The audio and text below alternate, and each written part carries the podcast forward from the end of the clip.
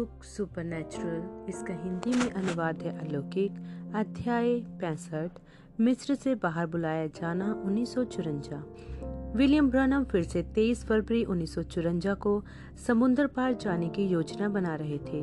हालाँकि पहली जनवरी तक भी उनके प्रबंधकों को यात्रा योजना सुलभ नहीं हो सकती थी। इसराइल व भारत की सभा श्रृंखलाएँ निश्चित मालूम पड़ती थी, लेकिन दक्षिण अफ्रीका अभी भी अनिश्चित था। नेशनल कमेटी के कुछ सदस्य अपने पैरों को खींचते प्रतीत हो रहे थे। फिर जनवरी में कुछ बहुत ही चौंकाने वाला घटित हुआ, जिसके कारण बिल ने अपनी योजनाओं को बदल दिया। एक दिन कार भर कर कुछ लोग उनके घर जा पहुँचे जो प्रार्थना कराना चाहते थे। उन्होंने उन्हें बैठक में बिठाया, फिर कुछ लेने चले गए और फिर एक और आदमी को दरवाजे पर खड़े हुए देखा। पहले पहल तो वह यह समझे कि वह कोई आदमी है जो उसी झुंड का हिस्सा है। बस एक ऐसा शख्स जो धीमा होने के कारण कार से उतर कर आने में पीछे रह गया था। जिस चीज़ ने उन्हें अचंभित किया वह था, वह अजीब परिधान जो उस आदमी ने पहन रखा था। वह ऐसा लगता था जैसे पूर्वी भारत के सिख लोग होते हैं, जिन्हें बिल ने डरबन दक्षिण अफ्रीका में देखा था। उसके काले बाल और अश्वेत रंग की खाल सफ़ेद पगड़ी के साथ एकदम अलग दिखाई पड़ रही थी, जिसे उसने सिर पर बांधा हुआ था। वह आदमी अपना सिर झुकाए हुए दरवाजे में खड़ा हुआ था। बिल चलते हुए गए और उसका स्वागत करते हुए अभिवादन किया। आप कैसे हैं, श्रीमान? अपने सिर को उठाकर उस पूर्वी भारतीय ने कहा, भाई भ्रनम सितंबर से पहले समुद्र पार मत जाना। यह बिल्कुल अनपेक्षित उत्तर था। बिल समझ नहीं सके कि क्या बोले। वह घूमे और हाथ से इशारा करके बोले, क्या आप अंदर नहीं आएँगे? जब उन्होंने पलटकर पीछे देखा, वह मनुष्य जा चुका था। वह तो बस साधारण रूप से गायब हो गया था। बिल दरवाजे में स्तब्ध खड़े रह गए। पहली कार के पीछे और कारें भी आ गई और मध्य रात्रि हो गई थी।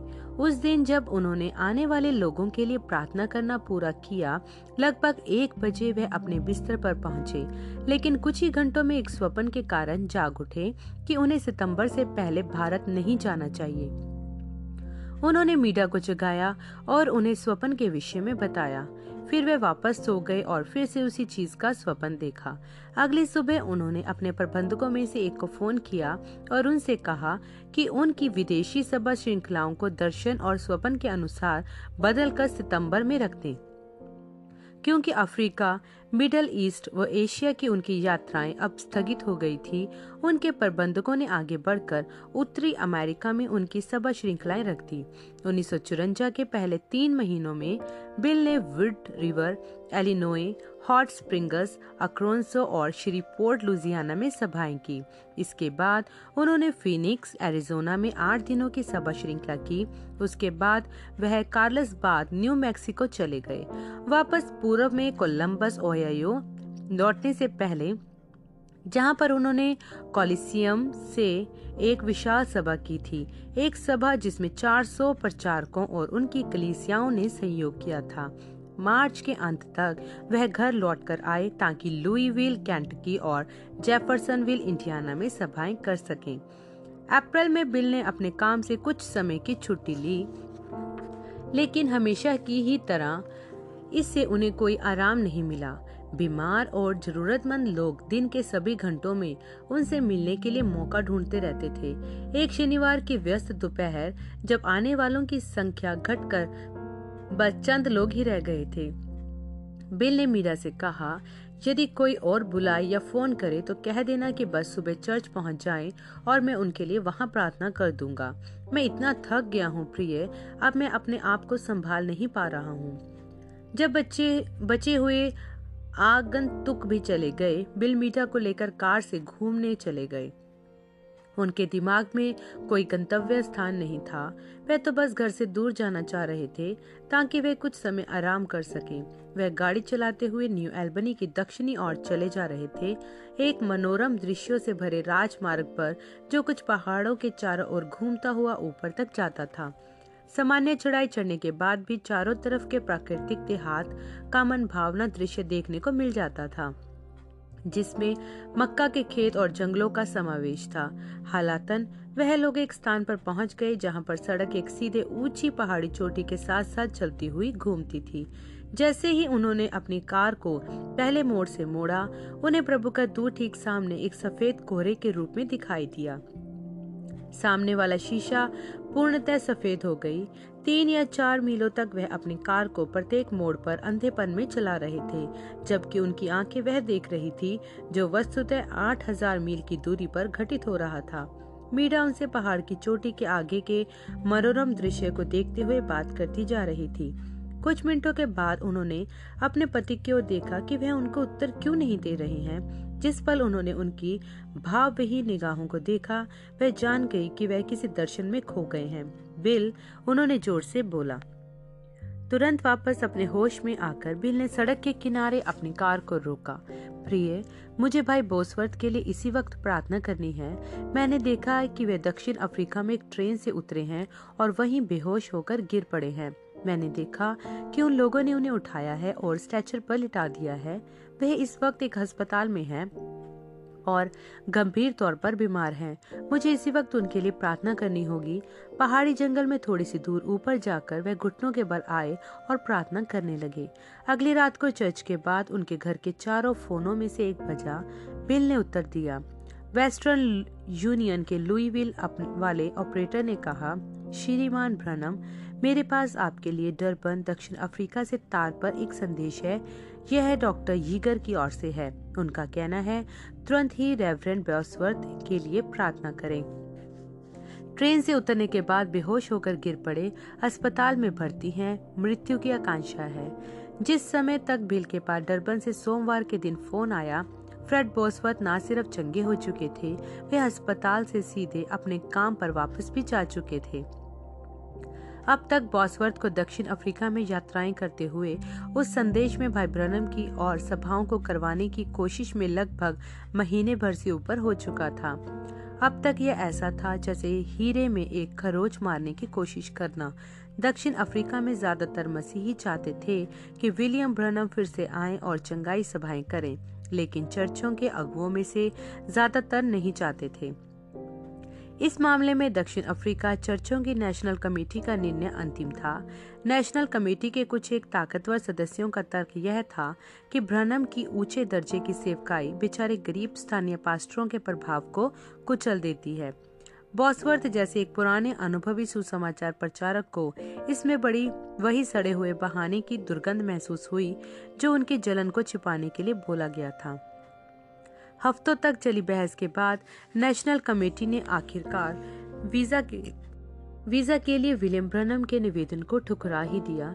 एक बार फिर उनकी सेवकाई में चर्चों की राजनीति रुकावट बन गई थी और यह आखिरी बार भी नहीं था। उन्नीस के सितंबर में विलियम ब्रनम ने न्यूयॉर्क सिटी से लिस्बन, पुर्तगाल की उड़ान के साथ अपने समुद्र पार की तीसरी यात्रा शुरू की, जहाँ बैरन वॉन ब्लॉमवर्ग उनका इंतज़ार कर रहे थे। बैरन बॉन ब्लॉमवर्ग एक जर्मनी वासी कुलीन वर्ग के व्यक्ति थे, जो उच्च शिक्षित और काफ़ी यात्राएँ कर चुके थे। वह सात भाषाएँ बोलना जानते थे। 1950 में वॉन ब्लामवर्ग की मुलाकात बिल से फिनलैंड में हुई थी और वे मसीह की अलौकिक सामर्थ्य को इतने स्पष्ट दृश्य रूप में बिल की सेवकाई में प्रदर्शित होते देखकर बहुत प्रभावित हुए थे। चूँकि बैरन की दुनिया भर में राजाओं, अधिपतियों और दूसरे राजनीतिक अगुओं से संपर्क थे, वॉन ब्लोमबर्ग ने इस यात्रा के लिए बिल की यात्रा योजना को बनाने का प्रस्ताव किया। पुर्तगाल के बाद बिल को जाना था इटली, मिस्र और इसराइल इसके बाद वे उड़ान भर लेने वाले थे अरेबिया और अंततः भारत के लिए। लिस्बन में वॉन ब्लामवर्ग ने बिल के एक भोज का इंतज़ाम वहाँ के राष्ट्रपति और उनके मंत्रिमंडल के सदस्यों के साथ किया। इसके बाद बैरन पुर्तगाल में सभा श्रृंखला को आयोजित करा। पाने में सफल नहीं हो सके क्योंकि रोमन कैथोलिक चर्च ने अपने राजनीतिक दुष्प्रभाव का इस्तेमाल करके उन्हें कोई भी बड़ा ऑडिटोरियम नहीं मिलने दिया। बिल को दो सभाएँ एक पेंटिकोस्टल चर्च में करनी पड़ी, जो शहर के किनारे पर पहाड़ों की तराई में बना हुआ था। लेकिन वह दो सभाएँ आश्चर्यकर्मों की रोशनी से चमक गई, जिसके द्वारा इस विदेश यात्रा के बाकी हिस्से के लिए एक उत्साह मिल गया। पुर्तगाल से रवाना होने पर बिल, बिली पॉल और बैरन वॉन ब्लामवर्ग इटली के लिए उड़ गए। जब रोम पहुँचे तो बिल ज़मीन के नीचे वाले तहखाने नुमा कैद खाने को देखने गए, जहाँ पोलुस प्रेरित को अपने विश्वास के कारण कैद में रखा गया था। उस सर्द अंधकार युक्त कैद खाने के अंदर देखते हुए बिल का हृदय पोलुस के लिए प्यार से भर गया। वह वीर, संदेशवाहक, जो सुसमाचार को लेकर अन्य जातियों के पास पहुँचा था, संसार के द्वारा ठुकराया गया यहाँ तक कि अपने दिन के कई मसीहों के द्वारा भी गलत समझा गया। फिर भी अपने संघर्ष भरी ज़िंदगी में वह अपने कार्य अधिकार से कभी ना तो चूका और ना पलटकर दूर गया। पॉलस जानता था कि वह इस पृथ्वी पर का सबसे महान खजाना लिए हुए चल रहा है। वह एक सुसमाचार लेकर कि यीशु मसीह मरे हुओं में से जी उठा है ताकि उन सबों को अनंत जीव, अनंत जीवन दे, जो उन पर विश्वास करे। चाहे यहूदी हो और चाहे अन्य जाति, क्योंकि पॉलुस अपनी बुलाहट में दृढ़ता से खड़ा रहा। प्रत्येक मसीही तब से अब तक सभी सदियों के दौरान फ़ायदा प्राप्त कर सका। यह बिल को एक शक्तिशाली सुबह के रूप में, अंत मरण में लगा, जिसे वह स्वयं अपनी सेवकाई में भी लागू कर सकते थे। रोम में अपने दूसरे दिन दोपहर तीन बजे पॉप से उनकी मुलाकात तय हुई थी। बैरन वॉन ब्लामवर्ग ने उन्हें समझाया कि उन्हें किस प्रकार आचरण करना होगा। कैसे उन्हें घुटने के बल झुकना होगा, तब फिर पोप अपना हाथ आगे बढ़ाएगा और फिर यह ज़रूरी होगा कि बिल पोप की अंगूठी को चूमे और फिर उसे परम पवित्र या फिर पवित्र पिता बुलाए। बिल ने अपना सिर झुका लिया, बस हो गया, मुलाकात मना कर दे। मैं किसी व्यक्ति को रेवरेंड या डॉक्टर या किसी और उपाधि से बुला सकता हूँ, जो वह चाहे, लेकिन पवित्र पिता नहीं। यीशु ने कहा था, सिवाय सिवाय खुदा के, किसी मनुष्य को पिता न कहना। मत्ती तेईस की नौ। जब मामला आता है उपासना करने का तो फिर केवल एक व्यक्ति है, जिसकी मैं उपासना करता हूँ, और वह है यीशु मसीह। सो बजाय पोप से मुलाकात करने के बिल ने पोप के घर का भ्रमण किया वेटिकन सिटी अपने आप में एक विलक्षण स्वतंत्र, आत्मनिर्भर राज्य है, जो कि ठीक रोम के बीचों बीच स्थित है। हालाँकि, इसका क्षेत्रफल केवल मात्र 0.15 वर्ग मील जगह ही घेरता है। यह रोमन कैथोलिक चर्च की सरकार का केंद्र है और इसका प्रभाव पृथ्वी के हर देश पर है। Bill Saint Peter's, basilica, Vatican gardens और हिज होली ऑफ़िस के महल की शान, शौकत और संपन्नता को देखकर चकित रह गए थे। इन इमारतों में ही भरी दौलत, संपत्ति अचंभित करने वाली थी। वेटिकन म्यूज़ियम में जाने पर उन्होंने तीन परतों वाला शानदार ताज देखा, जो पोप के अधिकार को स्वर्ग पर गेट्री और नर्क पर होने को चिन्हित करता था, जिसका अर्थ है मसीह का विकार या खुदा के पुत्र के स्थान पर। क्या अंतर है वेटिकन सिटी की अमेरिका और उस गंदी काल कोठरी में जो पास ही थी, जहाँ पोलिस प्रेरित ने अपने जीवन के अंतिम वर्ष बिताए थे? यह एक चौंका देने वाला सबक था कि धन संपत्ति होने का मतलब सत्य नहीं होता। बिल ने सोचा, सुसमाचार में ऊपरी चमक दमक नहीं, वरन अंदरूनी ज्योति ही आभा होती है। एक पार्क में जो वेटिकन सिटी से ज़्यादा दूर नहीं था, एक मसीही सुसमाचार प्रचारक एक बड़े से तंबू में बेदारी सभा कर रहा था। बिल घूमते हुए वहाँ पहुँच गए कि देखें क्या चल रहा है। जब बिल ने अपना परिचय दिया तो स्थानीय प्रचारक बड़ी खुशी से पीछे हट गया और अपनी सभा इस विश्व व्याख्यात अमेरिको को दे दी। वहाँ शहर में बिल ने खुदा का वचन प्रचार किया और बीमारों के लिए दुआ की। खुदा ने आश्रय कर्म प्रदान किए रोम से उड़कर बिल कायरो, मिस्र पहुँच गए, जहाँ पर उन्होंने एक दिन आसपास की जगहों को देखने स्विकस और पिरामिडों का भ्रमण करने और खास तौर से अपने लिए महान पिरामिड जिसका चोटी का पत्थर नहीं है देखने में बिताया।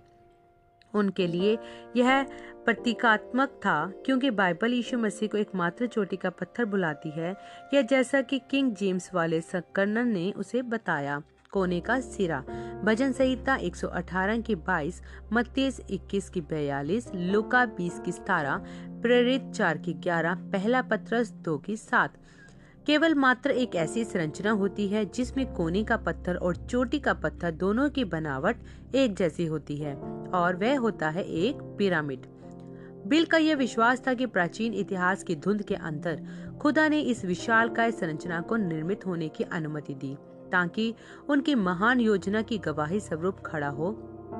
और इस बात की भी कि जल्दी ही वास्तविक चोटी का पत्थर इतने इंतज़ार के बाद अनंत स्वयं को अपनी सही जगह पर स्थापित कर लेगा।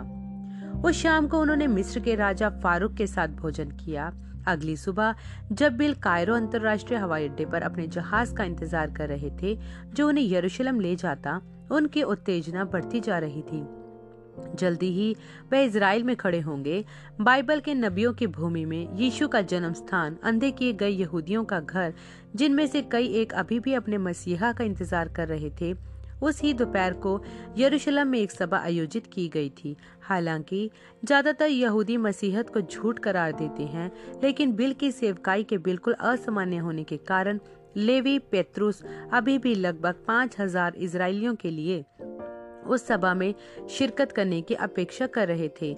यरूशलेम भर में विज्ञापनों का चिपका दिया गया था, जो इनके हृदय के भेदों को जान लेने वाले युवरदान और उनके मसीहा वाले चिन्ह के बीच संबंध होने को इंगित करते थे। बिल यह मान रहे थे कि यह उनकी सेवकाई के लिए एकदम सिद्ध परिस्थितियाँ हैं। भक्त यहूदी लोग अपने नबियों को दिव्य आदर देते थे। मूसा की व्यवस्था में एक सच्चे नबी की पहले से ही दर्ज दो योग्यताएँ होती हैं।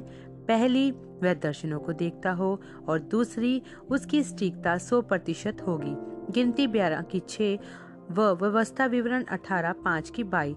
बिल कल्पना करने लगे कि क्या होगा उस वक्त जब वह यरूशलेम में एक प्रार्थना पंक्ति बुलाएँगे और हृदयों की परख चालू हो जाएगा। निश्चय ही वे यहूदी अपने मसीहा के चिन्ह को तो पहचान जाएँगे। वे कल्पना करने लगे कि सारे के सारे श्रोतागण पवित्र आत्मा का बपतिस्मा पा रहे हैं। ठीक उन 120 चेलों की तरह, जैसे पैंतीकुस के दिन हुआ था, प्रेरित दो, यदि यह हो गया तो अन्य जातियाँ काल समाप्त हो जाएगा।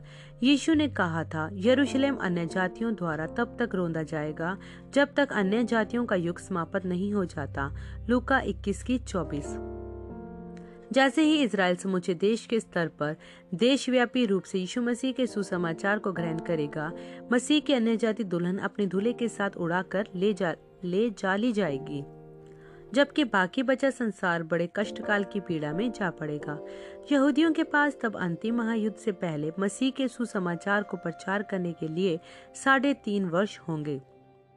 प्रकाशित वाक्य की पुस्तक के अनुसार, जब और मृगदोन के युद्ध भूमि पर धूल बैठ जाएगी। एक हज़ार सालाना शांति और सिद्धता के राज्य में प्रकाशित वाक्य सोलह की सोलह, बीस, एक की तीन, सूर्य उग जाएगा। बिल तो अपनी उत्तेजना को मुश्किल से ही संभाले रख पा रहे थे। इस दोपहर को वह शायद अपने जीवन का सबसे महत्वपूर्ण सरमन प्रचार करने जा रहे थे। जहाज़ उतर कर आ गया था, लेकिन उनके पास उसमें चढ़ने से पहले तीस मिनट बाकी थे। सो वह चलते हुए एक उपहारों की दुकान पर चले गए। उन्होंने आबनूस की काली लकड़ी में से तराश कर बनाया गया एक छोटा हाथी उठाया, जिसे वह डॉक्टर अडायर के लिए एक उपहार स्वरूप खरीदने की सोच रहे थे। हाथी के छोटे आकार में बनाए गए दांत ऐसे मालूम पड़ रहे थे कि असली हाथी दांत से बनाए गए हों। अचानक उन्हें किसी के बोलने का शब्द सुनाई दिया, मत जाओ। बिल ने चारों ओर देखा, लेकिन कोई भी उनकी ओर नहीं देख रहा था। हो सकता है कि वह मेरी कल्पना होगी, उन्होंने सोचा, और वह खरीदारी वाले काउंटर की ओर बढ़ गए तब उन्हें फिर से वही सुनाई दिया, स्पष्टता से यह बोलते हुए, मत जाओ, यह वह घड़ी नहीं है दूध की इस आवाज़ को पहचानने में कोई चूक नहीं हो सकती थी, लेकिन बिल मुश्किल से ही विश्वास कर पा रहे थे। उस पर जो वह सुन रहे थे, सभाएँ तैयार थी जहाज़ इंतज़ार कर रहा था। इसका क्या अर्थ था? उन्होंने उस तराशे हुए हाथी को वापस उसकी शेल्फ पर रख दिया। भीड़ से भरे हुए यात्री टर्मिनल से बाहर निकलकर वह जहाज़ खड़ा करने वाले एक हैंगर के पीछे चले गए, ताकि वह अकेले हो सकें। वहाँ पर उन्होंने प्रार्थना की, स्वर्गीय पिता, बस कुछ ही और घंटों में मैं फिलिस्तीन में आपके अंधे किए हुए बच्चे के सामने होऊँगा। मैं उन यहूदियों को मसीह के चिन्ह पर विश्वास करने के लिए चुनौती दूँगा। जब वह यह पहचानेंगे कि यह आप हैं, जो हृदयों के भीतों को जानने का काम कर रहे हैं वह पवित्र आत्मा का बपतिस्मा पाएँगे। उतनी ही सुनिश्चितता से जितना कि कुछ भी और, क्या आप भी यही नहीं चाहते हैं? प्रभु का दूत एक उजले श्वेत धुंध स्वरूप उस रेगिस्तान की हवा में ठहरे हुए प्रकट हो गया। बिल हैंगर से और सटकर पीछे सिमट गए। पवित्र आत्मा ने कहा, फिलिस्तीन से दूर रहो। यह तुम्हारा स्थान नहीं है। यह वह घड़ी नहीं है। अन्य जातियों के अधर्म का कटोरा अभी नहीं भरा है। अभी और अधिक बिनने का काम किया जाना है। वह उजली धुंध का गोला बिल को अचरज में छोड़कर रेगिस्तान की दम घोट देने वाली गर्मी में भाप की तरह लोप हो गया। अब वे क्या करे? इसराइल में इस श्रृंखला को इतने कम समय पहले स्थगित करना आसान नहीं होगा। हो सकता है कि वह उन लोगों के दिलों में कुछ कड़वी भावनाएँ बो दे, जिन्होंने उन्हें फिलिस्तीन पहुँचाने में इतना कठिन परिश्रम किया है। लेकिन दक्षिण अफ्रीका में पाया उनका दर्दनाक अनुभव भुल भुलाया नहीं जा सकता था। वे कुछ भी करने को दृढ़ संकल्प थे, जो कुछ पवित्र आत्मा उनसे करने को कहे। इससे कोई मतलब नहीं कि नतीजा चाहे कुछ भी क्यों ना हो। वापस टर्मिनल पर आकर उन्होंने अपने टिकट को यरूशलेम इसराइल के बजाय एथेंस, ग्रीस जाने के लिए बदलवाया। इसने वेरन बॉन ब्लॉमवर्क को यरूशलेम जाकर आज की सभा को मना करने के अप्रिय काम में हाथ लगाने को मजबूर कर दिया। बैरन उनके साथ वापस सऊदी अरेबिया में फिर से आ मिलने वाले थे, जहाँ बिल को अरेबिया के महाराज के साथ भोजन करना था। ग्रीस में बिल अरीस के मंदिर के खंडरों में घूमने गए, जो कि बिजली और युद्ध का कानूनी देवता था। रोमियो में वही मंगल मार्स के नाम से जाना जाता था, जिस जगह पर पॉलिस प्रेरित ने उन प्राचीन एथेन वासियों को सुसमाचार प्रचार किया था, प्रेरित सतारा की बाई उस रात अपने होटल के कमरे में बिल अपनी बाइबल का अध्ययन कर रहे थे। यह समझने के लिए कि मिस्र में प्रभु ने आखिर उनसे जो कहा है, उसका भेद क्या है? इससे पहले उन्हें लग रहा था कि उन्हें अपनी सेवकाई समझ में आ गई है। ज़ाहिर से बात थी कि वह कहीं न कहीं चूक गए थे। लेकिन वह चूके कहाँ थे? पवित्र आत्मा ने कहा था, फिलिस्तीन से बाहर ही रहना, यह तुम्हारा स्थान नहीं है। इसका मतलब कि उनकी सोच गलत थी कि वह आधुनिक इसराइल को उनके मसीह का चिन्ह दिखा सकते हैं। यह एक ईमानदारी वाली गलती थी। 1933 में प्रभु ने उन्हें बताया था, जिस तरह यहुन्ना बपतिस्मा देने वाला, यीशु मसीह की पहली आमद का पेशरोध होने के लिए भेजा गया था। उसी प्रकार तुम उसकी दूसरी आमद को पेश करने वाले एक संदेश के साथ भेजे गए हो। यहुन्ना बपतिस्मा देने वाले ने यीशु मसीह का परिचय यहूदियों में दिया था। फिर यीशु ने स्वयं अपने आप को मसीह के चिन्ह को प्रकट करके पुष्टिकृत किया था। लोगों के बीते हुए कल और भविष्य को भी को भी जान लेने के द्वारा, जिनसे वह पहले कभी मिले भी नहीं थे। और उनके गुप्त विचारों का भी सामने प्रकट करके मत्ती बारह की पच्चीस, इक्कीस, एक की सात, मरकुस चौदह की बारह से सोलह, लूका दो की चौंतीस से पैंतीस, छह की आठ और यहुन्ना एक की पाँच, दो की चौबीस से पच्चीस, पाँच की उन्नीस, दस की सैंतीस, इब्रानियों तेरह की आठ। पिछले पाँच वर्षों से बिल अपनी सभाओं में मसीह के चिन्ह का प्रदर्शन करते आ रहे थे। जब अभिषेक उतर कर आता और दर्शन शुरू हो जाते थे, वह बीता हुआ समय भविष्य और लोगों के दिलों के भेद भी परख लिया करते थे। यह परख लेना हमेशा सिद्ध रूप से सही होता था, क्योंकि वह इसे नहीं कर सकते थे। यीशु मसीह ने ही प्रत्येक दर्शन दिया होता था और वही प्रत्येक आश्चर्य कर्म कर रहे होते थे। बिल तो बस एक माइक्रोफोन की तरह थे, जो कि बिजली के एक एम्पलीफायर से जुड़ा हो। माइक्रोफोन तो मूक ही होता है, जब तक कि कोई उसमें ना बोले। खुदा बोल रहे थे और उनका पवित्र आत्मा इस परखने वाले वरदान को बढ़ाकर इस्तेमाल कर रहा था, जब तक कि संसार भर के मसीही लोग इसे सुन नहीं लेते, क्योंकि प्रभु ने बिल को बताया था कि उनकी सेवकाई यहुन्ना बपतिस्मा देने वाले की सेवकाई के समानांतर होगी तो यह साधारण रूप से तर्क संगत मालूम पड़ा था कि उन्हें इसराइल जाना चाहिए और यहूदियों के लिए, यहूदियों के सामने मसीह के चिन्ह को प्रदर्शित करना चाहिए। अब बिल यह देख पा रहे थे कि उनसे एक साधारण सा तथ्य नजरअंदाज हो गया था। बाइबल यीशु मसीह के दो आमदों के बारे में बात नहीं करती।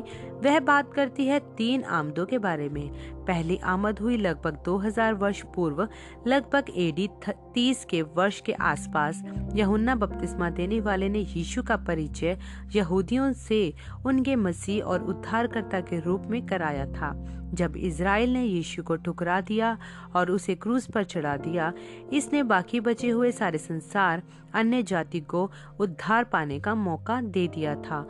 रोमियो 11 की 11, 15, 25, 30 यीशु ने वायदा किया था कि वह फिर से आएँगे। इस बार अन्य जाति कलीसिया के पास अपने आप को प्रकट करके अपनी अन्य जाति दुल्हन को उड़ा ले जाएँगे जो कि मसीहों के बीच रैप्चर के नाम से जाना जाता है। पहली कुरंतियों पंद्रह की इकवंजा से चुरंजा पहला थिसलुनिकियों चार पंद्रह से सतारह। बाइबल कहती है, इस दूसरी आमद में, यीशु रात में चोर की नाई आएँगे। मत्तीस, चौबीस की बयालीस से चौतालीस, पहला थिसलुनिकियों पाँच की दो, दूसरा पत्रस तीन, नौ की नौ से दस। जब यह होगा तो सिवाय उनकी दुल्हन के कोई भी और जान नहीं पाएगा। इसके बाद यीशु एक बार और यहूदियों के पास लौटेंगे उनकी तीसरी आमद तो दुनिया को चौंका देगी। हर एक आँख उसे देखेगी और वह भी जिन्होंने उसे छेदा था। प्रकाशित वाक्य एक के साथ इस समय यहूदी यीशु को अपने मसीह के रूप में कबूल कर लेंगे। सो यदि यह बिल का स्थान नहीं था कि आधुनिक इसराइल के सामने मसीह का परिचय दे तो फिर उनका स्थान था कहाँ? वे वचनों में उत्तर पाने के लिए ढूंढ ढांड करने लगे। कुंजी लुका एक की धारा में मिलती, मालूम पड़ी। इस तथ्य में कि यहुन्ना बपतिस्मा देने वाले में उसे प्रोत्साहित करने वाली आत्मा एलिया की थी। एलिया की आत्मा तो वास्तव में पवित्र आत्मा था, जो एलिया जैसे व्यक्तित्व में से क्रियान्वित हो रहा था। खुदा को यह आवश्यकता थी कि यहुना में एलिया का आत्मा हो, ताकि यहुन्ना उस कठिन कार्य को पूरा कर सके, जिसे उसकी सेवकाई को पूरा करना था। बिल ने पहला राजा सतारा खोला और एलिया के बारे में पढ़ने लगे, ताकि वे एलिया के जीवन और सेवकाई को यहुन्ना के जीवन और सेवकाई से तुलना कर सकें। दूसरा राजा के अध्याय दो में उन्होंने इस पृथ्वी पर एलिया के अंतिम दिन की कथा को पढ़ा। खुदा एक प्रज्वलित आग में प्रकट हुए और एलिया को एक भवंडर में उड़ा ले गए, जबकि अलीशा, जो कि एलिया का चेला था, देख रहा था। उस समय पर एलिया की आत्मा का दोगुना भाग अलीशा पर आ गिरा था, जिसने जल्दी से एलिया की चादर को उठाया और यद नदी पर दे मारा था और चिल्लाकर बोला था, कहाँ है एलिया का खुदा? नदी दो भाग हो गई और अलीशा सूखी भूमि पर होकर दूसरी पार उतर गया था। ठीक उसी जगह पर खुदा ने मनुष्य जाति को यह दिखाया था कि वह आत्मा जो एहलिया को प्रेरित किया करती थी, वह किसी और अगले नबी पर भी स्थानांतरित हो सकती थी। अलीशा के जीवन काल में उसने संख्या में ठीक दोगुने आश्चर्य कर्म किए थे जो एहलिया ने किए थे। यह इस बात को साबित करता था कि उसके पास वाकई में एलिया की आत्मा का दोगुना हिस्सा था। अलीशा भी दर्शनों के माध्यम से परख सकता था, जिसे उसने तब प्रदर्शित किया था जब उसने इसराइल के राजा को वह भी बता दिया था, जो सीरिया के राजा ने अपने शयन कक्ष में बोला था। दूसरा राजा छे की बारह। मलाकी चार को खोलकर, जो कि पुराने नियम का आखिरी अध्याय है बिल ने पढ़ा क्योंकि देखो, धधकते भट्टे का सा दिन आता है, जब सब अभिमानी हाँ और सब दुराचारी लोग अनाज की खूटी बन जाएँगे और उस आने वाले दिन में वह भस्म हो जाएँगे। सेनाओं के यहोवा का यह वचन है, इस हद तक कि ना जड़ बचेंगी और ना डाली। देखो, यहोवा की उस बड़े और भयानक दिन के आने से पहले मैं तुम्हारे पास एलिया नबी को भेजूँगा। कई सारे बाइबल के अध्ययनकर्ता यह सिखाते हैं कि मलाकी चार के पाँच यहुन्ना बपतिस्मा देने वाले की बात कर रहा था, क्योंकि जिब्राइल फरिश्ते ने कहा था कि यहुन्ना में एलिया का आत्मा होगा। और यीशु ने भी इशारा किया था कि यहुन्ना ही एलिया था। मत्तीस तारा बारह से तेरह, लुका इक्कीस तारा लेकिन यह सिखाने वाले सत्य की संपूर्णता तक तो पहुँच ही नहीं पाए थे। यह मानकर बैठ जाना कि मलाकी चार की पाँच केवल यहुना बपतिस्मा देने वाले तक ही सीमित था, गलत है। जब यहूदियों ने यहुन्ना से पूछा कि क्या वह एलिया है तो यहुन्ना ने सीधे तौर पर मना कर दिया था। यहुन्ना एक की इक्की। उसके बजाय उसने अपनी पहचान दी थी यशाया चालीस की तीन से। जंगल में पुकारने वाले का शब्द, प्रभु का मार्ग तैयार करो मत्तीस तीन के तीन, मरकुस एक की तीन, यहुन्ना एक की तेईस। यीशु ने यहुन्ना की पहचान दी मलाकी तीन की एक से। देखो, मैं अपने दूत को भेजता हूँ और वह मेरे आने का मार्ग को सुधारेगा। मत्तीस ग्यारह की सात से चौदह, मरकुस एक एक से दो, लुका सात, चौबीस से अट्ठाईस। तो फिर मलाकी किस की बात कर रहा था जब उसने यह भविष्यवाणी दी थी कि देखो, मैं यहोवा के उस बड़े और भयानक दिन के आने से पहले एलिया नबी को भेजूँगा। यह तो फिर वचन में पाए जाने वाले उन अनुच्छेदों में से एक होना चाहिए, जिसके एक से ज़्यादा मतलब है। जैसे, होशे ग्यारह की एक जो कहता है, जब इसराइल बालक था, तब मैंने उससे प्रेम किया और अपने पुत्र को मिस्र से बुलाया। होशे उस समय की ओर इशारा कर रहा था, जब खुदा ने मूसा को मिस्र भेजा था, ताकि इजरायली बच्चे को गुलामी से निकाल कर ले आए। लेकिन मत्ती ने कहा कि होशे ग्यारह की एक ऐसी नबोबत भी है जो तब फिर पूरी हुई थी जब यूसुफ और मरियम, जो राजा हेरोदेस से बचकर मिस्र को भाग गए थे। हेरोदेस के मर जाने के बाद बालक यीशु को मिस्र से वापस लेकर इसराइल लाए मत्ती दो की बारह से पंद्रह। मलाकी चार के पाँच का भी दोहरा मतलब होना ही चाहिए, जो एलिया की एक से ज़्यादा बार आने के बारे में बोल रही थी। मत्ती सतारा में चेलों ने यीशु से पूछा था तो फिर शास्त्री क्यों कहते हैं कि एलिया एलिया शब्द का यूनानी रूप होता है, को पहले आना है? और यीशु ने उन्हें उत्तर देते हुए कहा, एलिया तो सचमुच में पहले आएगा और सब चीज़ों को बहाल करेगा। पर मैं तुमसे कहता हूँ कि एलिया तो आ भी चुका है और उन्होंने उसे नहीं पहचाना, पर उसके साथ जैसा चाह वैसा ही किया। उसी तरह मनुष्य का पुत्र उनके हाथ से दुख उठाएगा। तब चेले समझ गए कि उसने उनसे यहुन्ना बपतिस्मा देने वाले के विषय में कहा है। जब यीशु ने यह कहा था, यहुन्ना बपतिस्मा देने वाला मारा जा चुका था, सो जब यीशु ने कहा एहलिया सचमुच पहले आएगा और सब चीज़ों को बहाल करेगा। यीशु भविष्य में होने वाली एक घटना के विषय में बोल रहे थे। चूँकि मसीह की तीन आमदे होनी थी और चूँकि मसीह की पहली आमद से पहले एक नबी संदेशवाहक अहिल्या की आत्मा में होकर चला था तो यह तर्क संगत था कि मसीह की दूसरी और तीसरी आमदों में प्रत्येक से पहले फिर एक नबी को एलिया की आत्मा में होकर चलना था। सब मिलाकर एलिया की आत्मा की पाँच आमदे होनी थी।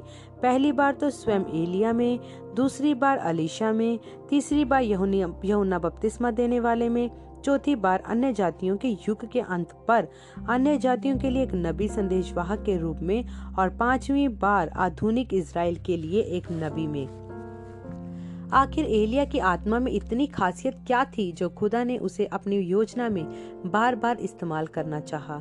जब बिल ने एलिया और यहुन्ना बपतिस्मा देने वाले के जीवनों की तुलना की तो उन्हें बहुत सारी ध्यान देने लायक समानताएँ मिली दोनों आदमी एकदम ठुर्रे किस्म के व्यक्ति थे, जिन्हें जंगल पसंद था और अच्छी तरह से जानते थे कि कठिनाइयों और मुश्किलों को कैसे झेला जाता है। दोनों ही आदमियों के पास पर्याप्त हिम्मत थी कि अपने चारों ओर पाए जाने वाले आत्मिक भ्रष्टाचार के विरोध में बोले। एलिया ने तो सीधे राजा अहाब के मुँह पर बोला था, तूने और तेरे पिता के घराने ने इसराइल को कष्ट दिया है, क्योंकि तुम यहोवा की आज्ञाओं को टालकर बाल देवताओं की उपासना करने लगे हो। अब दूध भेजकर सारे इसराइल को और बाल के 450 नबियों को और इजाबेल के झुंड के 400 नबियों को सामना करने के लिए करमल पर्वत पर इकट्ठा कर ले। पहला राजा 18 18 से 19 यहुन्ना ने भी फरीसियों और सदुकियों की ओर देखा और बोला, सांप के बच्चों तुम्हें किसने जता दिया कि आने वाले क्रोध से भागो? सो मन फिराव के योग्य फल लाओ। मत्तीस तीन सात से दस। ना तो एहलिया और ना ही यहुन्ना धन शक्ति ख्याति या औरत के मुँह में फंसा। दोनों आदमियों ने अनैतिकता की भत्सना की। एलिया ने रानी जबेल की मूर्ति पूजा की निंदा की। पहला राजा 21 से सतारह से 23, दूसरा राजा नौ की छत्ती और यहुना ने हेरोदेस राजा को अपने ही भाइयों, भाई की पत्नी के साथ व्यभिचारी अवस्था में जीवन बिताने के लिए फटकारा था। मत्ती चौदह, तीन की चार। दोनों एलिया और यहुन्ना बपतिस्मा देने वाले की अपनी कुछ कमियाँ भी थी। करमल पर्वत पर अपनी जीत के बाद वह इजबेल के क्रोध के आगे से भाग गया था और जंगल में जाकर छिप गया था। अपनी यात्रा के दौरान वह इतना हतोत्साहित हो गया था कि वह खुदा से अपनी मौत मांगने लगा था। पहला राजा उन्नीस, एक से चार। यहुना भी ऐसी मनोदशा के समयों में से होकर गुजरा था। जब यहुना कैद खाने में था, वह इतना निराश हो गया था कि उसने यीशु के पास संदेशा भेजकर पूछा था, क्या तू वह है जिसे आना था या हम किसी और का इंतज़ार करें? मत्तीस ग्यारह की तीन, लूका सात की उन्नीस। इन कमियों को देखकर बिल को प्रोत्साहन मिला। इसने उन्हें यह दिखाया कि प्रत्येक उपलब्धि जो एलिया, अलीशा और यहुन्ना बपतिस्मा देने वाले ने प्राप्त की थी, वह खुदा के ही उनमें से होकर काम कर रहे होने का नतीजा थी। वे अपनी शक्ति के भरोसे चल ही नहीं सकते थे। इसने उन्हें याद दिलाया कि कैसे प्रभु ने पॉलस से कहा था, मेरा अनुग्रह ही तेरे लिए काफ़ी होगा, क्योंकि मेरी सामर्थ्य निर्बलता में ही सिद्ध होती है। दूसरा कुरंथियों बारह, नौ से दस। हालाँकि एलिया और यहुन्ना दोनों ही नबी थे, वे दोनों ही अपने समय के ज़्यादातर धार्मिक अगुओं के द्वारा ठुकरा दिए गए थे। बेशक यह अगुए एलिया और यहुन्ना से जलते थे, क्योंकि इन दोनों में से एक भी आदमी किसी पहले से स्थापित धार्मिक माध्यम से नहीं आया था। एलिया, अलीशा और यहुन्ना किसी भी संस्थागत तंत्र से जुड़े हुए नहीं थे। इस बात ने उन्हें यह स्वतंत्रता प्रदान की थी कि वह जो चाहे वह संदेश प्रचार कर सकते थे। इस बात की चिंता किए बगैर कि कोई दूसरा क्या सोचेगा। और तीनों पुरुषों ने खुदा के कलाम को बगैर किसी समझौते के बेखौफ होकर प्रचार किया था। यह उस किस्म की आत्मा थी जो खुदा अपने नबियों में चाहते थे, खासतौर से उन तीन पुरुषों में जो मसीह की आमदों के पेशरों होने के लिए पूर्व निर्धारित थे। केवल एलिया का आत्मा ही पर्याप्त ठुर्रा था कि विरोध के ज़बरदस्त दबाव को झेल सके, जो निसंदेह ऐसे पावन कार्याधिकार के विरोध में आना ही था कि प्रभु के लिए ठहराए गए लोगों को तैयार करे। लुका इक्कीस तारा? मिस्री हवाई जहाज़ के हैंगर हैंगर के पीछे पवित्र आत्मा ने उनसे कहा था यह तुम्हारा स्थान नहीं है, यह तुम्हारी घड़ी नहीं है। अन्य जातियों के अधर्म का प्याला अभी भरा नहीं है, अभी कुछ और बिनना बाकी रह गया है। लेकिन इसराइल का समय तो अवश्य आएगा, उतनी ही सुनिश्चितता से जितना कि सूरज अंधकार को बिखरा कर भगा देने के लिए भोर में उगता है। इसराइल को उस बड़े अंत समय के विनाश की चेतावनी देने के बाद मलाकी चार की दो कहता है लेकिन तुम्हारे लिए जो मेरे नाम का भय मानते हो धार्मिकता का सूर्य अपने पंखों पर चढ़ाई चंग, चंगाई लिए हुए उदय होगा। प्रकाशित वाक्य एक के साथ कहता है यीशु मसीह के बारे में देखो वह बादलों के साथ आता है और हर एक आँख उसे देखेगी और वह भी जिन्होंने उसे छेदा था यहाँ पर वह अर्थ है यहूदी। जक्रिया बारह नौ की ग्यारह ने इसी की भविष्यवाणी की है। पौलुस प्रेरित ने भी इसी के विषय में बोला था। रोमियो ग्यारह पच्चीस से सताइस में यहूदी अंत्य यीशु मसीह को अपने उद्धारकर्ता ग्रहण करेंगे और वे एक नबी होगा। एलिया की आत्मा के साथ जो इसराइल को एक बार फिर मसीह का परिचय देगा। बिल को यह महसूस हुआ कि यह पांचवा और अंतिम एलिया प्रकाशित वाक्य ग्यारह तीन की ग्यारह के दो गवाहों में से एक होगा। क्योंकि इन्हीं गवाहों में से एक के पास बारिशों को बंद करने की सामर्थ्य पाई जाती है और बाइबल में उसके अलावा सिर्फ़ एक ही नबी और पाया जाता है, जिसके पास सूखा लाने की सामर्थ्य थी, जो एलिया था। पहला राजा सतारा की एक। जब यहूदी अंततः मसीह को ग्रहण कर लेंगे अन्य जाति काल समाप्त हो जाएगा। तब खुदा का क्रोध उन अन्य जातियों पर उंडेल दिया जाएगा, जिन्होंने मसीह को ठुकराया होगा। मलाकी चार की एक, मत्ती चौबीस की इक्की, प्रकाशित वाक्य दो की बाई, सात की चौदह। जितना भयानक यह सुनाई पड़ता है, यह होना अवश्य है। इससे पहले कि यीशु मसीह एक शांतिपूर्ण और सिद्ध राज्य में राज कर सके। वे नहीं जानते थे कि यह कब होगा, लेकिन वे यह जानते थे कि खुदा को दो चीज़ों का इंतज़ार है। पहली, वह इंतज़ार कर रहे थे कि अन्य जातियों का पाप एक खास स्तर तक इकट्ठा हो जाए। पवित्र आत्मा ने कहा था, अन्य जातियों के अधर्म का प्याला अभी पूरा भरा नहीं है। यीशु ने कहा था, यरूशलेम अन्य जातियों के द्वारा तब तक रोंदा जाएगा जब तक अन्य जातियों का समय पूरा नहीं हो जाता। लुका 21 की 24 खुदा ने एक बार अब्राहम से भी उसके शत्रुओं, अमोरियों के विषय में कुछ इसी प्रकार की बात कही थी। उन्होंने कहा था कि वह अमोरियों पर न्याय तब तक नहीं लाएँगे जब तक उनका अधर्म पूरा ना हो जाए। उत्पत्ति पंद्रह, तेरह से सोलह। उस वक्त वहाँ पीछे कनान, फिलिस्तीन के ज़्यादातर हिस्से में अमोरियों का ही राज्य था। यहाँ तक कि अब्राहम के दिन में भी अमोरी लोग एक पापी और नैतिकता विहीन समाज थे, जिस समय तक खुदा ने उन्हें बर्बाद ही नहीं कर दिया। अमोरियों का अनेकों देवताओं की पूजा से भरा हुआ धर्म साधारण मूर्ति पूजा से कहीं अधिक भ्रष्ट हो चुका था और उसमें टोना टोटका, धार्मिक वेश्यवृत्ति और बच्चों की बलि भी जुड़ी हुई थी। बिल देख सकते थे कि आधुनिक अन्य जाति संसार भी उसी दिशा में बढ़ता जा रहा है। यहाँ तक कि बच्चों के बलि की हद तक। क्या गर्भ गिराना बच्चों के बलि का ही एक रूप नहीं है? क्या आधुनिक सरकारें इस हद तक नैतिकता विहीन हो चुकी हैं कि अनजन्मे बच्चों की हत्या को वैधानिक ठहरा दिया है? दूसरी चीज़ जिसका खुदा को इंतज़ार था, वह अपने बच्चों का छुटकारा था। जब उसका आखिरी बेटा या बेटी पवित्र आत्मा के बपतिस्मे को प्राप्त कर ले तो उसी पल अन्य जाति कलीसिया रैप्चर हो जाएगी। मतलब वह एक ऊँचे आयाम में उठा लिए जाएँगे।